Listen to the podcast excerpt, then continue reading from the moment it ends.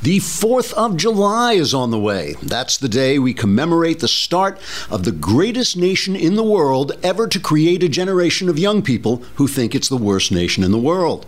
That's right. After nearly two and a half centuries of an America that has produced unprecedented peace, wealth, science, health, freedom, and equality, we are now being condemned by the youngsters who created man buns and duck face selfies.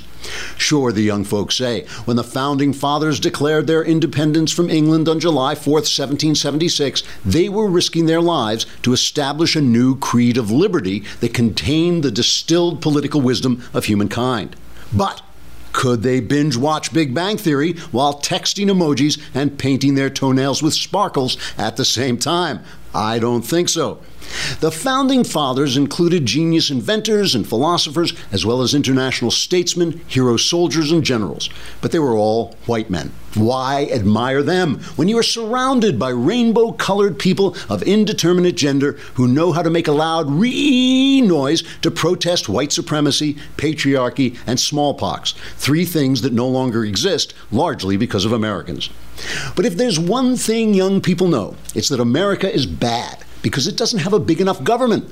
Look at socialist countries like Cuba and Venezuela, where you have free health care. So if you get injured at a food riot, you can go directly to an abandoned hospital building and get Michael Moore's autograph for absolutely no cost except your freedom and dignity.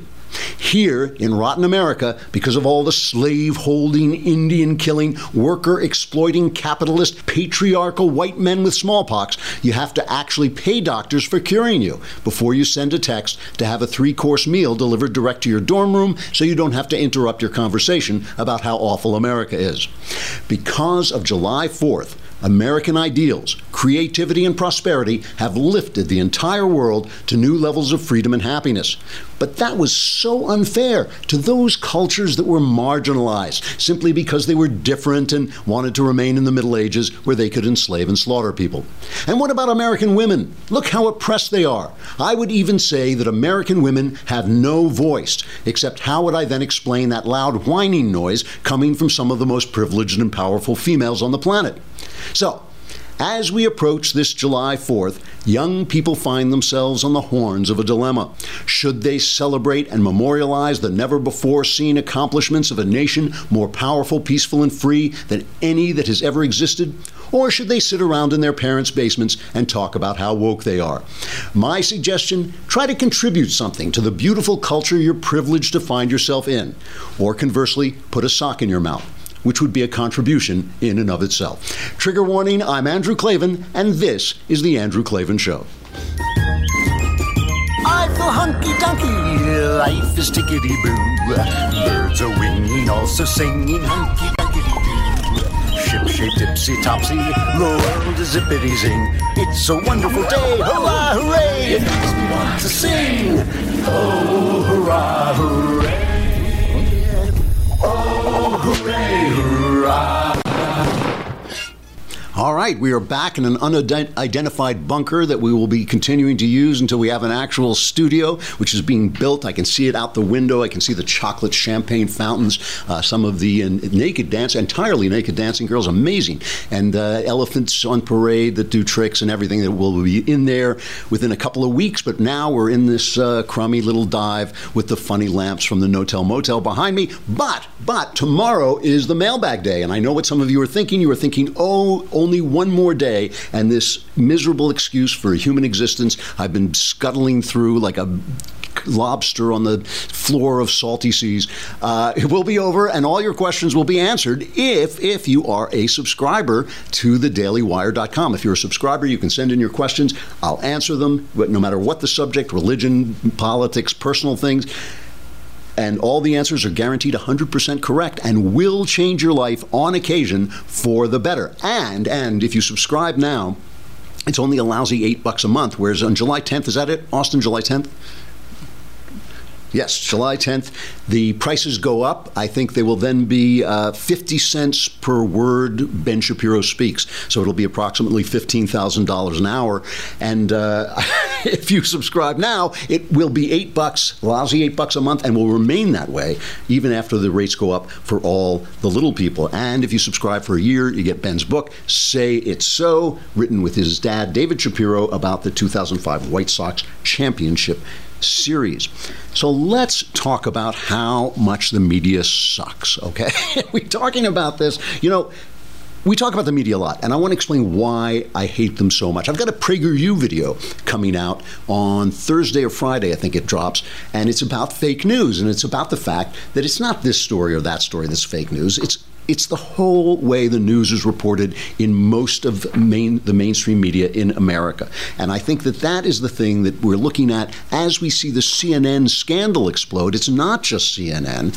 It is one, it's one CNN scandal after another, really. It's not just CNN. CNN is at the forefront. They're being caught out and they're being tripped up, but it's all of them. It's ABC, CBS, NBC, News, all the news departments, and it's the New York Times and it's the Washington Post. And I want to talk about why it matters matters. Why, what it has done to our country to have the news so one sided and so corrupt. And you know, it's not that these people are bad people. It really isn't. It's that when you surround yourself with people, only with people who agree with you, after a while you become radicalized. After a while you begin to think that this is the only way that people think. And this is why we keep having the hilarious uh, spectacle of these polls that come out and tell everybody, oh, the Democrats are going to win, the Democrats is going to be a landslide. And then suddenly we get to watch people on CNN with their faces falling as the shock of reality comes in like smoke, like gas leaking under the door. The reality comes in this sealed environment, and suddenly they realize that they've just been talking to themselves. Not only is nobody watching them, nobody believes them. And why does nobody believe them? Because when you are sequestered among people, only people who agree with you, you start to make mistakes. So, three prominent journalists at CNN resigned on Monday after the cable news network was forced to retract and apologize for a story on its website involving a close ally of President Trump. The article linking Anthony Scaramucci, a hedge fund manager and Trump confidant, to a Russian investment fund supposedly being investigated by the Senate was removed from CNN.com late last week after the network decided it could not fully stand by its reporting and after they were caught out online by people pointing out that the whole thing was ridiculous. They had one anonymous source and they went with it completely against any standards of journalism. Frankly, I think you should have to have have a, a named source before you go with it. It's very rare that anonymous sources can be trusted not because sometimes they're not telling the truth, but you never know when they're telling the truth, and the reader or the viewer never knows. The resignations, this is from the New York Times, are a, black, a former newspaper, are a black eye at a sensitive moment for the news organization, which has emerged as a regular target of Mr. Trump and his supporters. The president relishes dismissing the network's coverage as fake news, and his closest advisors have accused the channel of harboring a bias against Mr. Trump. Well, guess what? We no longer have to accuse them. We no longer have to suspect them. Now we know because our friends at Project Veritas have got done it again. They have gone in and sent a, um, a an underground reporter, as they, is their wont, and uh, have exposed. Uh, what they're doing. This is James O'Keefe, of course, at Project Veritas. He sent in a uh, an undercover reporter, and he got this guy, John Bonifield, a supervisor and producer, to talk about the way this station is run under Jeff Zucker and has been run forever. And, you know, well, let, we're going to play some of these tapes. I mean, it, it is really worth looking at. Uh, they have this, it's this hidden camera expose.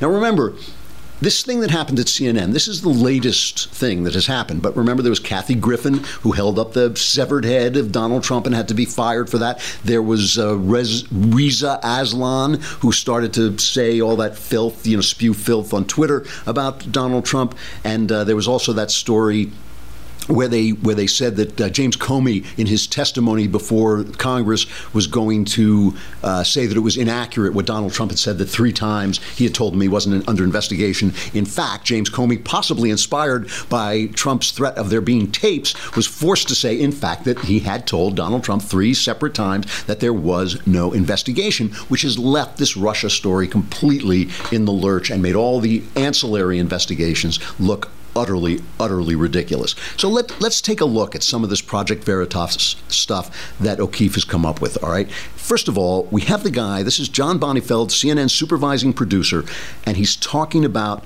uh, liberal bias. This is cut number three. I think that there are a lot of like liberal CNN viewers who want to see Trump really get scrutinized and I think if we would have behaved that way with President Obama and scrutinized everything that he was doing with as much scrutiny as we applied to Donald Trump, I think our viewers would have been turned off. I think they would have thought like we were attacking him. But um, I think our viewers right now, and I'm not saying all of our viewers are like super liberals. Right. I think there's just a lot of them, and so, so, so Trump's good for business. You're saying Trump is good for business right now. Okay, now the problem with this, I mean, is that of course it's true that now CNN has liberal viewers, but where did they come from? You think conservatives wouldn't watch a fair news station? Of course they would. You know, they, they watch Fox News because it's the only station where they can hear themselves represented at all in a fair and balanced manner, but they they would go to CNN. You know, MSNBC is hiring Hugh Hewitt, and apparently their viewers are going crazy. But MSNBC sees an opening. This is a business opening because Fox News is, is uh, floundering, and so CNN, so MSNBC is bringing in Hugh Hewitt, who's a wonderful conservative commentator, and they gave him, I think, a Saturday morning show. And of course, their viewers like you know burst a blood vessel. But if in fact they were to become a balanced station with conservative and liberal views, maybe their audience would expand. Maybe people's minds would expand. Maybe maybe they would learn something. The thing is, the viewers, the super liberal viewers that Bonifield is talking about at CNN, they came second to the bias of the station. People stopped watching CNN because they were biased, and now the only people there are the people who are having their biases confirmed. So now their business model, right, their business model has to serve the people that are the only the audience. It's the only audience left. The only audience left is the liberals because they're liberals, and so now they have to serve the liberals. And it's this spiral. You get more and more and more liberal until finally you're just talking to yourself. Here is Bonifield goes on talking about, you know, you learn about ethics in school, but now we've got this mis- business model and we're fighting for our lives, and so we just have to feed the beast. This is cut two all the nice cutesy little ethics that used to get talked about in journalism school you're just like that's adorable. That's adorable. yeah, this is business. Especially cable news. You know, cable news isn't the New York Times, and it's not. It's not even like NBC News. It's, it's. I mean, NBC News still gets 20 million viewers a night. Cable news is getting a 1000000 mm-hmm. So, um, like they gotta they got to do what they got to do to make their money. I think, and so I love the I love the news business, but I I find it so I'm very cynical about it. At the same time, so are most of my colleagues. so, yeah, it's like I'm not alone. So you know, I want to point out too that there's there's a very specific kind of news media that I personally go after. Uh, my friends at um, at Newsbusters, which I love, one of my favorite sites, MRC, the Media Research Council, I think it is. I just love their stuff. But a lot of times they go after MSNBC, and I've always, whenever I talk to them, I always say, don't go after them. They're an honest broker of left wing news. They give you left wing commentary. Nobody goes to Rachel Maddow and thinks I'm going to get it fair and balanced. You go to Rachel Maddow for the same reason you go to Sean Hannity to get their opinions on which are going to be on for Maddow the left and Hannity on the right, you know what you're getting. Not, there's nothing dishonest about that. There's nothing dishonest about that as long as they're talking about the facts and they're not making facts up. You know, sometimes they go astray in their vigor and their verve to get the opposition. Uh, I don't like what Hannity's doing with the Seth Rich thing, unless he has information that I haven't seen. He really should let that go. But still, still, he's an honest guy. He says, I'm a right winger. Here is my right wing opinion. Rachel Maddow, honest. I'm a left winger. Here's my left wing opinion. CNN, the New York Times, the networks, Washington Post, they pretend that they are the voice of truth. They speak in that, you know, old fashioned newsy voice. This is the news. This is the news. And they are lying. And they're not just lying in, in some small level where there's some level of bias, where the reporter is biased and you know he's biased It is very, very difficult now to pick up the New York Times and find the facts of the story. Uh, there is actually now a profession that, that we here at the Daily Wire are in of sifting through what the New York Times and all these other people say because they have the resources to send out reporters into the field, which a lot of websites don't have, of sifting through that information and trying to figure out what the real story is. Hey, I want to mention again, because we're going to have to say goodbye to Facebook and YouTube. I want to mention again that it's mailbag tomorrow, so come on over to thedailywire.com and subscribe. And I do want to say before you go, that, you know, I just noticed before coming on the air that PopZette, uh, LifeZette, which is Laura Ingraham's. Laura Ingraham's uh, website, LifeZette, and it has a, a, part of pop culture called PopZette, has an article today called Four Podcasts Truly Worth Your Time. And it includes uh, Adam Carolla and Joe Rogan. And it includes this guy, the show you are listening to right this minute. It says the podcast from novelist and conservative Andrew Klavan is the most political on this list, but it's the creativity and thought he puts into his Daily Wire show that makes it stand apart from the others. That's Zachary Leman. Clearly, he doesn't listen to the show and he drinks. But aside from that, that's very complimentary. And uh, so this is what you get. You will get if you come over to the thedailywire.com and subscribe.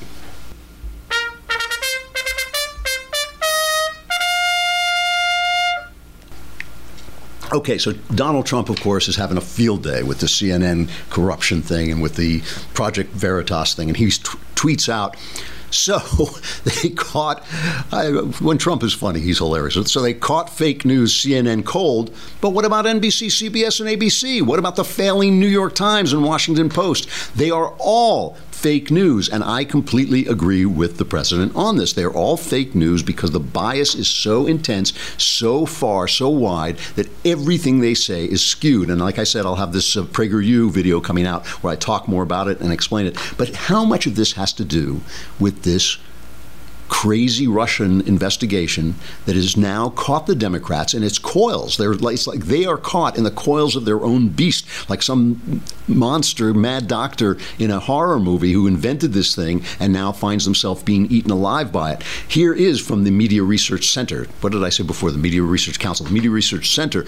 How here's a study. How much has the media's obsession with the ongoing Russia investigation smothered the rest of the Trump policy agenda?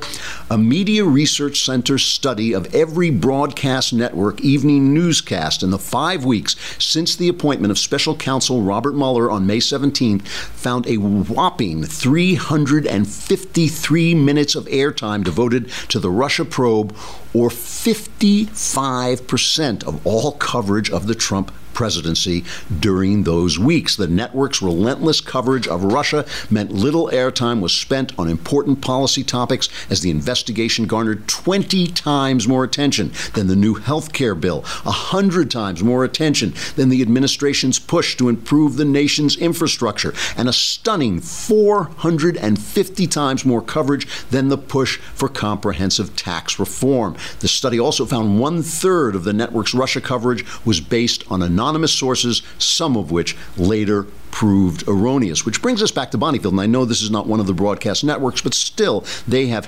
harped. I mean, nothing that uh, that MRC says about the broadcast networks is untrue of CNN. If, if not, if anything, it's more true that CNN has been covering and covering and covering Russia. So let's go back to Bonifield on the Russia thing. He talks about how he talked to Jeff Zucker, the new head, and they had ju- Trump had just uh, had just declared that they were pulling out of Paris and they were covering this, and Zucker said, "No, no, no, no, it's Russia," because they were getting big ratings off the Trump hate from their liberal audience they had, they had gathered because they were so biased. So it's like I said, it's this vicious circle. So here is on him talking about Z- Jeff Zucker, cut one. My boss, I shouldn't say this. My boss, a couple days yesterday, we were having a discussion about this dental shoot. And he goes, he's like, I just want you to know what we're up against here. And he goes, just to give you some context, President Trump pulled out of the climate accords, and for a day and a half we covered the climate accords. And the CEO of CNN said in our internal meeting, he said, "Good job, everybody, covering the climate accords." But we're done with it. Let's get back to Russia. The, the CEO? Yeah.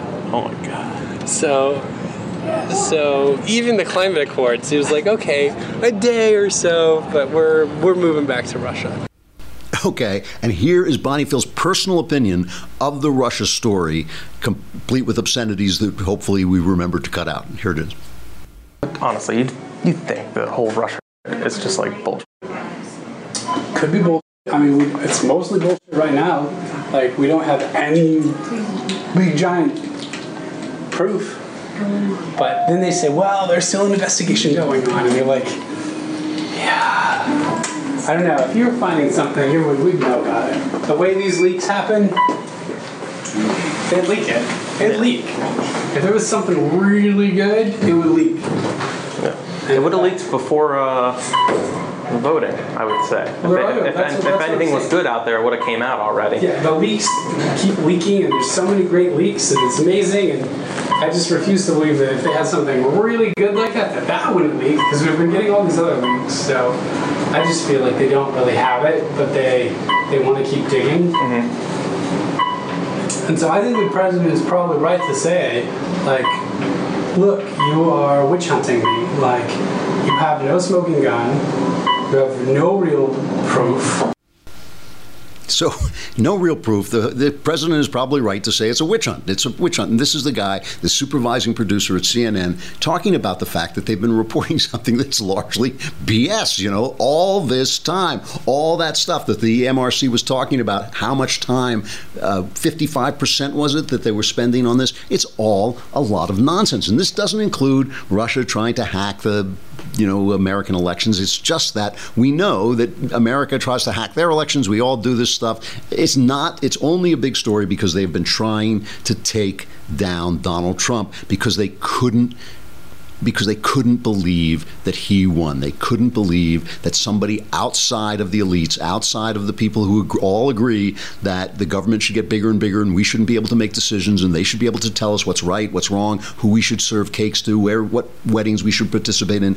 All those people were shocked and they want this guy gone. Just, you know, Donald Trump has been pointing out on Twitter that we now know that Obama knew the Russians were hacking the election and basically refused to say anything because he says he didn't want Donald Trump to be justified in talking about the rigged election. Let's go back in time in our Wayback Machine to hear then President Barack Obama. Some of you may remember him. Many of you probably have forgotten him since his, you know, legacy has gone up in smoke and ash and dust and has just kind of drifted away into absolute nothingness in the wake of his, you know, completely meaningless eight years of a presidency that the press, you know, hailed as great but turned out to be nothing. So some of you may have, I've, I personally have even forgotten from the beginning of the sentence who it is I was talking about. But let's go back and look at then President Obama as he was telling people, oh, you know, Donald Trump is talking about these rigged elections. No, no, no. Listen to this. no serious person out there who would suggest somehow that you could even you could even rig America's elections in part because they're so decentralized and the numbers of votes involved. There's no evidence that that has happened in the past or that there are instances in which that will happen this time. And so uh, I'd advise Mr. Trump to stop whining and go try to make his case to get votes. And if he got the most votes, then it would be my expectation of Hillary Clinton to offer a gracious concession speech and pledge to work with him in order to make sure that the American people benefit from an effective government. And it would be my job to welcome Mr. Trump, regardless of what he said about me or my differences with him on my opinions, and escort him over to the Capitol in which there would be a peaceful transfer of power. That's what America. Uh, who was that again, Austin? I forgot.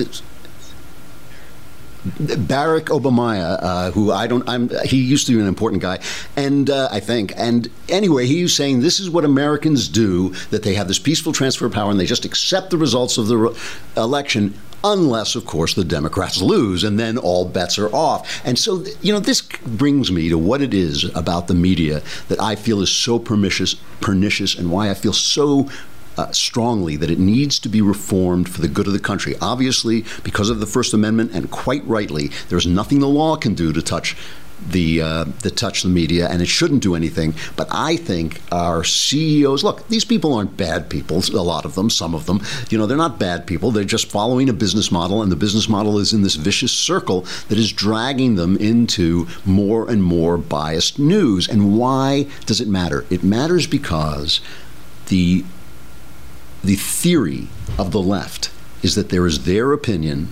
and there's evil.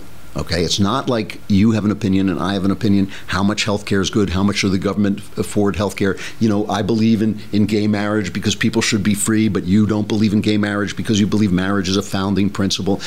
Th- that argument doesn't exist on the left. It doesn't exist. There's no, there is no time when two people on TV that I've seen recently sit down and one of them says, you know, I understand that gays, uh, you know, that, that, people think that gay is sinful, but I think that the government can't be a theocracy and therefore we have to tolerate it in law. And the other person says, well, you know, I understand and I sympathize and I don't want to oppress anybody, but at the same time, marriage is a founding principle of a free society and it's the way we govern ourselves and you can't just redefine marriage without, you know, pulling away a load-bearing wall. That never happens. It never happens on TV. Instead, you have one opinion, which is there should be gay marriage, and then the other opinion is these people hate gay people. And of course, you can always find people on the right who actually do hate gay people. Of course, you can. And so you you know you focus on that guy, and that's how you define the debate.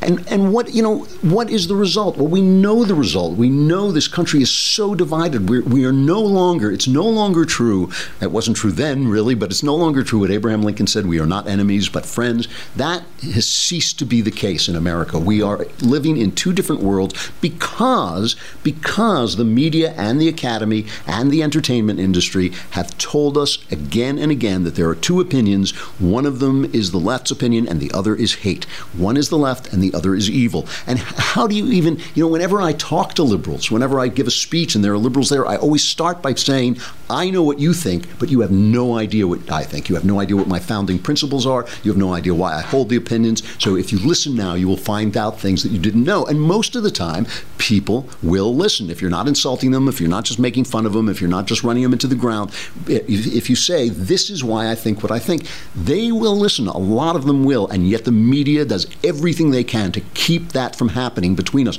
You know, Bill McGurn, William McGurn in the Wall Street Journal wrote a great piece today about Anthony Kennedy.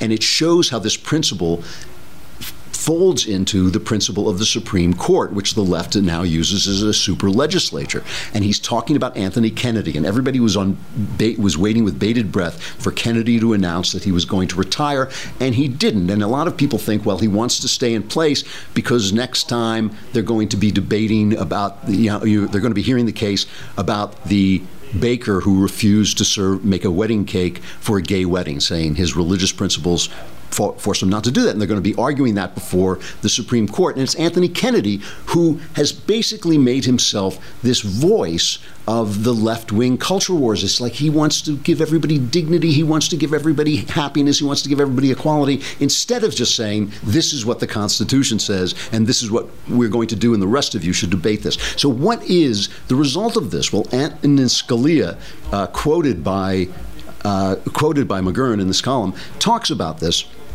about what happens when the court makes these decisions. By foreclosing, this is Scalia, by foreclosing all democratic outlet for the deep passions this issue arouses, by banishing the issue from the political forum that gives all participants, even the losers, the satisfaction of a fair hearing and an honest fight, by continuing the imposition of a rigid national rule instead of allowing for regional differences, the court merely prolongs and intensifies the anguish. This is exactly what happened happened with Roe v. Wade and the abortion issue because the court simply declared what was obvious nonsense that the Constitution guaranteed the right to an abortion. We never had a chance to argue it out. We never had a chance to reconcile and to compromise and to find ways forward where we could all agree. McGurn ends his column by saying what makes issues such as abortion and marriage so contentious is that the opposing moral positions cannot be reconciled. The beauty of democratic politics, however, is its recognition that what free people want and what they will settle for as reasonable are two different things. Justice Kennedy's unfortunate legacy on these hot button issues is to take compromise off the table and thus ensure anger and ill will. And that's what the press and the Academy and the Supreme Court have done. They have taken away from our, us the right to debate and argue among ourselves and settle. What McGurn says is true. What I want and what I'll settle for are two different things. I might want abortion made illegal, but I might understand that, you know, in an argument with you, I might say, well, maybe there's got to be some compromise because people are going to do it anyway. Whatever, whatever. As long as I feel I have been heard and have had a vote, I don't, the, that anger that has divided this country ever since Roe v. Wade. That's the start of it. Ever since Roe v. Wade, that anger that has uh, divided the country it goes away. It goes away when you debate and you vote and you have a, a, choice and you know that you can come back and keep debating and get another vote and go back. As the Supreme Court just declares it, five people declare it. Then essentially you're not living in that kind of society anymore, and there's only culture war. There's only uh, anger. You know, Dennis Prager wrote a piece a couple of weeks ago. We talked about it a lot about how we're in the midst of a cold civil war and everybody picked on uh, Dennis on the right. People were saying, well, you know, once you start using war terminology, it's not good because we're not really shooting at each other. But, you know, I think that Dennis had a point. There's an article by Angelo Codevilla uh, in the Claremont Review of Books. If you don't read the Claremont Review of Books, it's up there with City Journal, two of the really great uh, think tank magazines in the country. And Angelo uh, Codevilla is, I'm not sure I'm pronouncing his name right, but he is part of Claremont, the Claremont Society. He writes America is in the throes of revolution. The 2016 election and its aftermath reflect the distinction, difference, even enmity that has grown exponentially over the past quarter century between America's ruling class and the rest of the country. During the Civil War, President Lincoln observed that all sides prayed to the same God. They revered, though in clashing ways, the same founders and principles. None doubted that those on the other side were responsible human beings. Today, none of that holds. Our ruling class and their clients broadly view biblical religion as the foundation of all that is wrong with the world. According to the U.S. Civil Rights Commission, the phrases religious liberty and religious freedom will stand for nothing except hypocrisy so long as they remain remain code words for discrimination, intolerance, racism, sexism, homophobia, Islamophobia, Christian supremacy, or any form of intolerance. Now, think about that for a minute. Think about that that your religious principles are just code words for homophobia. It's not that you have a view of the teleological purpose of man, the reason that sex existed, the reason that it's not that you have a sophisticated view thought out over centuries about why people have sex and what how sex is good for them and how sometimes it's not good for them. It's not that you have a view about Islam and why perhaps it's not in keep that uh, basic Islam is not in keeping with Western values. It's not that. It's just a code word. These are all just code words for your hate, all just code words for your bigotry, your intolerance, your racism, your sexism. I mean, that is an ama- this is the U.S. Civil Rights Commission. That is an amazing, amazingly reductive view of the opposition, and that is the view. That is the view that the media basically sells. It's them. It is them. I know I should say it's they, but it's them. They are the ones who tear us apart by not hearing our voices, by not letting us speak to one another except in these shouting matches that define the right always as the bad guys. And you know, you see this stuff you see this stuff in this healthcare debate that's going on now. We get these. I mean, listen, listen to this. Here's Bernie Sanders. You know, now the Senate has got obviously its healthcare bill coming out, and here's Bernie Sanders talking about the healthcare bill, and I'll, I'll comment on it after. Let him say his piece first. What the Republican proposal does is throw 23 million Americans off of health insurance. What Harvard University, what a part of Harvard University and the scientists there determined is when you throw 23 million people off of health insurance, people with cancer, people with heart disease, people with diabetes, thousands of people will die. I wish I didn't have to say it. This is not me. This is study after study making this point. It is common sense. If you have cancer, and your insurance is taken away from you, there is a likelihood you will die, and certainly a likelihood that you will become much sicker than you are today. That's the facts. Unpleasant, but it's true. Now, I'm old enough to remember. I know I, I look vital as and young as in, uh, incredibly vital and young, but I am old enough to remember when a man with a rifle, a Bernie bro with a rifle, went out and took pot shots at our congressman because he was so stirred up to hatred of the Republican Party. Here is this guy talking on Meet the Press this the guy who inspired this violence, or, or who at least inspired it in the heart of this madman, is talking about thousands of people dying because of a health care bill. The, the underlying assumption is that if the government doesn't pay for your insurance, you will die. That's his underlying assumption. Uh, you know, Al uh, Franken, is that his name? Yeah, Al Franken, the same way. Here's, here's his cut from MSNBC. The New England Journal of Medicine just put out a, th- a thing. They did a survey of all the research on this. Uh, one to 2,000 people will die if you cut 750,000 people from, from Medicaid. So that means you're killing one to 2,000, killing them. That's, that's so that 400 That's people, the New England Journal of Medicine. Yeah. Came out and said that. Yeah, they, they did a survey. Basically, people on Medicaid get have better health care outcomes. So you have access to a doctor. They don't have to have pa- catastrophic uh, costs. They don't go bankrupt. Uh, they, it, it, this works, and it saves lives. He goes on to say they're killing people. The Republicans are killing. How how can we have a debate if people are allowed to go on TV and say that without being challenged? With Joe Scarborough just sitting there going, "Huh? They, wow, the Journal of Medicine. Look, the New England Journal of Medicine runs left-wing editorials all the time. They're by doctors, but they're left-wing doctors, and they run these editorials. And just quoting that editorial, I mean, it, you know, so what? So what? The underlying principle that he's talking about is that if if you don't have Obamacare, people will die. Then the question is, shouldn't we have gotten healthier under Obamacare? But in fact, we haven't. In fact, the the um, American life expectancy is in decline. It's in decline for the first time since 1993. Why are people dying more under Obamacare and living shorter periods? You know, the let me see this. A study on mortality rates released on Thursday by the National Center of Health Statistics showed that Americans could expect to live for 78.8 years in 2015, a decrease of 0.1 from the year before. The overall death rate increased 1.2%. That's about 86,212 more deaths than those recorded in 2014. So if Obamacare is so great, how come we are dying earlier. I mean, how come we're not healthier?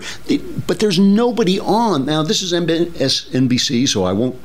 You know, attack them. But Chuck Todd had Bernie Sanders. Did it occur to him to say, gee, you know, maybe you should tone down your rhetoric because people shot someone in your name just a few weeks ago? Did it occur to him to say, hey, you know, how come people aren't getting healthier under Obamacare if this is so great? No, because they all have the same opinions. They all have the same opinions. So we're left with this idea that there is the left and there are people who hate you and want you to die. Republican serial killers who somehow happened to get into Congress. Gee, he looked like an ordinary congressman. Who knew he was going out there killing, as Nancy Pelosi said, hundreds of thousands of people? Who, knew- you know, he's burying them in his, in his cellar. You know, and it's like Mitch McConnell has got a cellar and he buries the people who die from his health bill in the cellar, and that's why the country is in the the state it's in. You know, I mean, if that's the way we're going to think about each other, how can we come together? How can we start to re to mend the rift that really is tearing this country apart? It is on the media. It is on the media. And look, it's not that they don't sometimes do good stuff. It's not that every story they report is untrue. It's not that the facts are wrong. It is the constant, constant slant and the attitude, the underlying attitude that there are two opinions the left's opinion and hate. That's their that's what they sell and they sell it all the time. All right, let's move on to stuff I like and we're talking about we're talking about sort of patriotic stuff I like. I don't know exactly how to categorize this. We have July 4th coming up, and we'll be off, so you'll have to get somehow have to get through a Klavanless July 4th. It's a nightmarish proposition, but you know, I wanted to talk about things in literature and in the movies that reflect our values, even though they don't come from us necessarily. So, yesterday I was talking about Mel Gibson's version, his Americanized version of William Wallace and Bra- Braveheart. This is something that predates America, but of course was very much in the minds of our founders as they were drawing up the Declaration and the and Constitution, which was the ancient Greeks and the Romans and their ideas of freedom and what went wrong and how the empire fell and what went right and what made it last and what made it strong. And they were trying to avoid pure democracy, which they knew led to tyranny.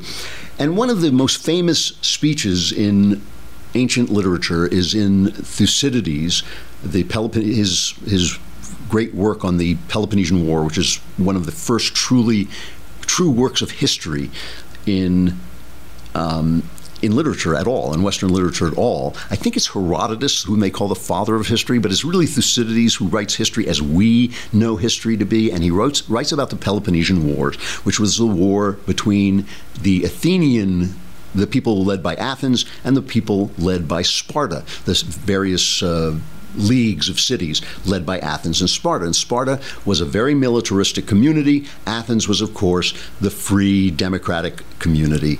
And they started out as long as Pericles was alive, it really looked like Athens was going to win the Peloponnesian Wars, which went on forever. But once Pericles died, they started to extend the wars so far, and they started to fight a two-front war in Sicily and so on. And and then things went bad for Athens. But at first, they were winning. They were winning against this highly militaristic community. And this is interesting. You, you know, you might not have heard, but in, in the Trump White House, they they love Thucydides, uh, McMaster, uh, Mattis, uh, Steve Bannon. They all read Thucydides to try and they think about it as a way to learn about China because Sparta was a rising power, China was a rising power. How do you avoid what they call the Thucydides trap, which is the trap of getting into a war with a, a power that rises up suddenly? How do you manage that shift in power without everybody killing each other? But I want to talk about something a little different. Here's uh, let me just read a little bit of Pericles' famous uh, oration that he made once a year. They would make a, give a speech on to to pay tribute to the military dead and basically we believe that Thucydides wrote this speech or at least highly edited it for reading but here's just a little bit of it our Constitution, he says of Athens, does not copy the laws of neighboring states. We are rather a pattern to others than imitators ourselves. Its administration favors the many instead of the few. This is why it is called a democracy. If we look to the laws, they afford equal justice to all in their private differences. If no social standing, advancement in public life falls to reputation for capacity, class considerations not being allowed to interfere with merit. Nor again does poverty bar the way. If a man is able to serve the state, he is not not hindered by the obscurity of his condition. The freedom which we enjoy in our government extends also to our ordinary life. There, far from exercising a jealous surve- surveillance over each other, we do not feel called upon to be angry with our neighbor for doing what he likes, or even to indulge in those injurious looks which cannot fail to be offensive, though they inflict no positive penalty. In other words, their, their freedom creates a live and let live.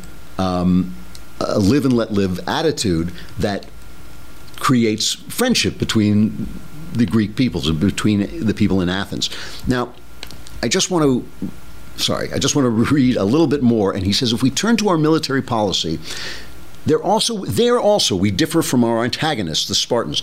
We throw open our city to the world and never by alien acts exclude foreigners from any opportunity of learning or observing, although the eyes of an enemy may occasionally profit by our liberality. Does all this sound familiar? I mean, they, they were facing all the same problems that they were facing. But one of the things that Pericles talks about, and this is, by the way, you know, 400 years before the birth of Christ. So, I mean, this is basically, this, this idea of democracy seems to have sprung up. Nobody Nobody knows. Nobody knows why it sprung up among the Greeks. There are all kinds of theories about it, about because they were seagoing people and all this stuff, but nobody knows why they. It, was like inventing fire. How you did it, how you came upon it, nobody knows, but they did, and they were alone. And a lot of people, this was what they were fighting about, whether or not it was good to have a, a government by and for the people.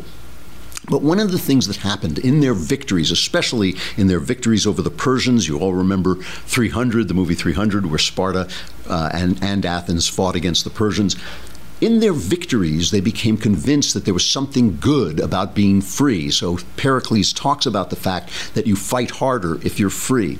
And the only thing I want to say about that is victory can be very deceptive. You know, every nation that has been victorious in a major war thinks that it is because of their underlying principles. So, with the Greeks, it was basically the war, not this war, but the war against the Persians, where they said there must be something right about the West because we beat these Eastern, uh, you know, t- tyrants with our free society. So our freedom must be a good thing. America has World War II. There must be something right about America and our system because we won. But you always have to remember that the Soviet Union said the same thing when they won at Stalingrad. They said there must be something wonderful about communism to help us beat the Nazis as we did. So victory can be deceiving, you know, it can be deceiving. It's only right principles that guide you. And the principle of freedom is right per se. It is right because we are children of God and made in his image, and we are meant to be as free as is humanly possible so that we can fulfill uh, the the design that is built into us, the design that is built into us that, to lead us to God. All right.